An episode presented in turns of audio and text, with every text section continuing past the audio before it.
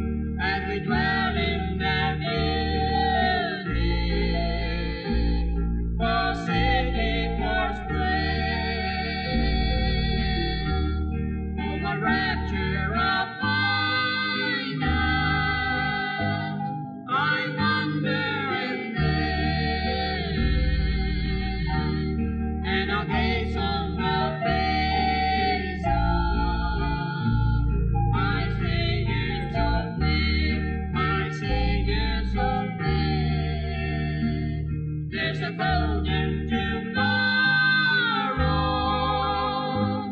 just waiting for me, where in peace I shall rest,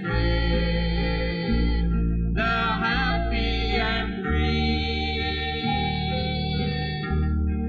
There be no more sorrow.